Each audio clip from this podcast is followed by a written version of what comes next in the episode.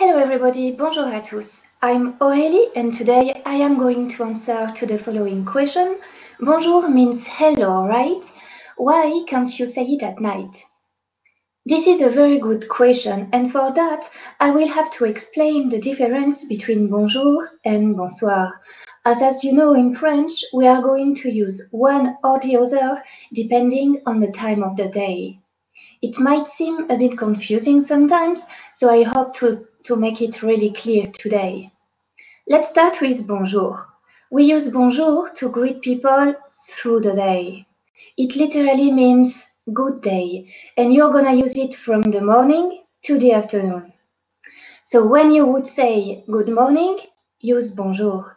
When you would say good afternoon, use bonjour. Remember that it's to greet someone and only to greet. Now, it's 5 p.m., the earliest, or 6 p.m. We are going to switch to bonsoir. Bonsoir means good evening, and as I just told, we are going to use it between 5 or 6 p.m. 5 p.m. can be a confusing hour because some people will switch to bonsoir and some people won't, which make it a bit confusing sometimes, a bit awkward. But you're fine at 6.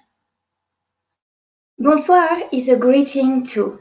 You use it when you meet someone, but we also use it to say goodbye. So in, in this case, it's another way to say au revoir. So yes, you can use it twice in the same sentence. First, to open it, and then to close it. So, to make it short, say bonjour until 5 or 6 p.m.